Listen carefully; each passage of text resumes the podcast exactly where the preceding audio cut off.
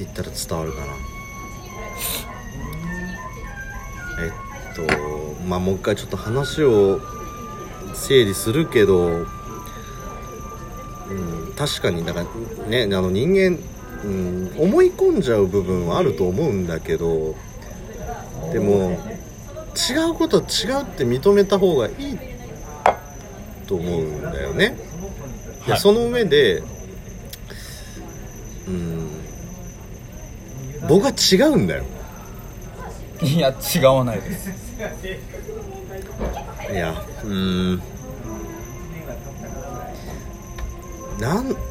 もうどうしよう、もう10回目だもんなこれね。僕はね慶太郎なの。そうですよね。だけラジオの隙間の慶太郎さんですよね。そう、OK そこまでは OK。 そうなんだよ。だから慶太郎イコール慶太郎だけでしょ。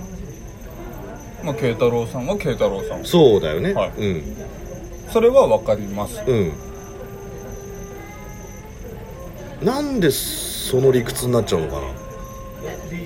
いや理屈っていうか事実を僕は言ってるだけなんですけど。じゃあも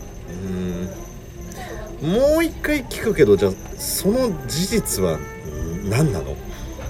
だから慶太郎さんはクリス・ペプラーさんでしょっていう話を。いや慶太郎さんはクリス・ペプラーではないよね。いや何をおっしゃっているんですかっていうところじゃないですか。多分分かってないの慶太郎さんじゃないかな。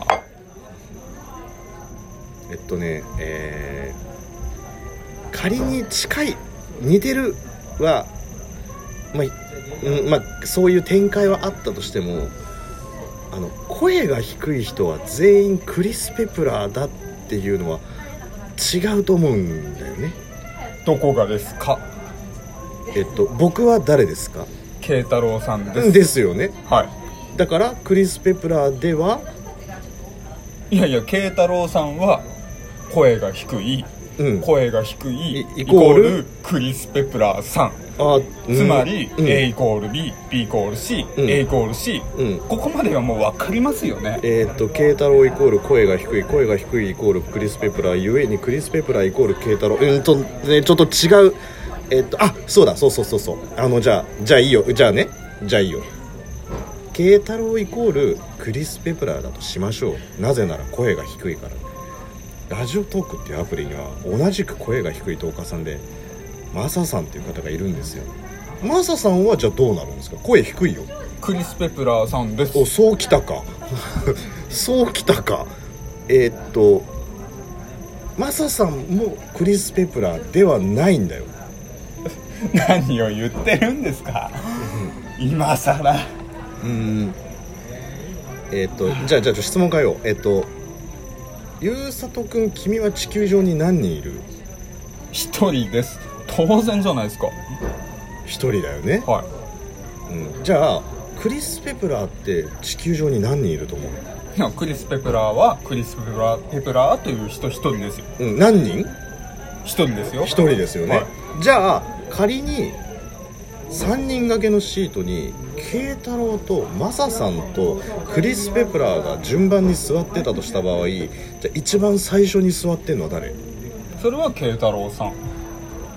そうだよね。はい、じゃあ真ん中に座ってんのはマサさん。じゃあ一番端っこに座ってんのはクリス・ペプラーさん。ってことはで慶太郎さんもマサさんも声が低いからクリス・ペプラーさん。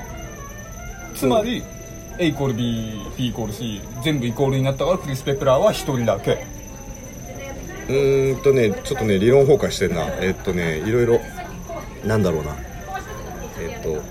クリス・ペプラーは一人だよね。はい。じゃあ慶太郎は？慶太郎さんは一人ですよ。そうだよね。はい、でマサさんも一人。一人ですよ。だよね。はい。じゃあ声が低い人は誰なの？だから慶太郎さんとマサさんとクリス・ペプラーさんで、3人掛けで言うんであれば、慶太郎さん、マサさん、クリス・ペプラーさん座ってるけど、慶太郎さんイコールクリス・ペプラー、マサさんイコールクリス・ペプラーであれば、全部クリス・ペプラーさんが座ってるわけじゃないですか。うん、何言ってんだろう。あ、すいません。ちょっとこの人にピッチャーで水、はい、あ、1個で大丈夫です。はい、すいません。ゆうさとくん相当酔ってる。いやそんなわけないでしょ。いや、クリス・ペプラーは1人しかいないよね。いや、それはわかりますよ。バカにしてるんですか。いや、バカにしてるっていうかね、ちょっとね、理論が崩壊してるんだよ。クリスの方とペプラーの方がいるってことかな。それを言うのであれば、クリスとペプとラーがいるんですよ。はい、あ、じゃあラーか。俺多分ラーだろうな。まあいいや。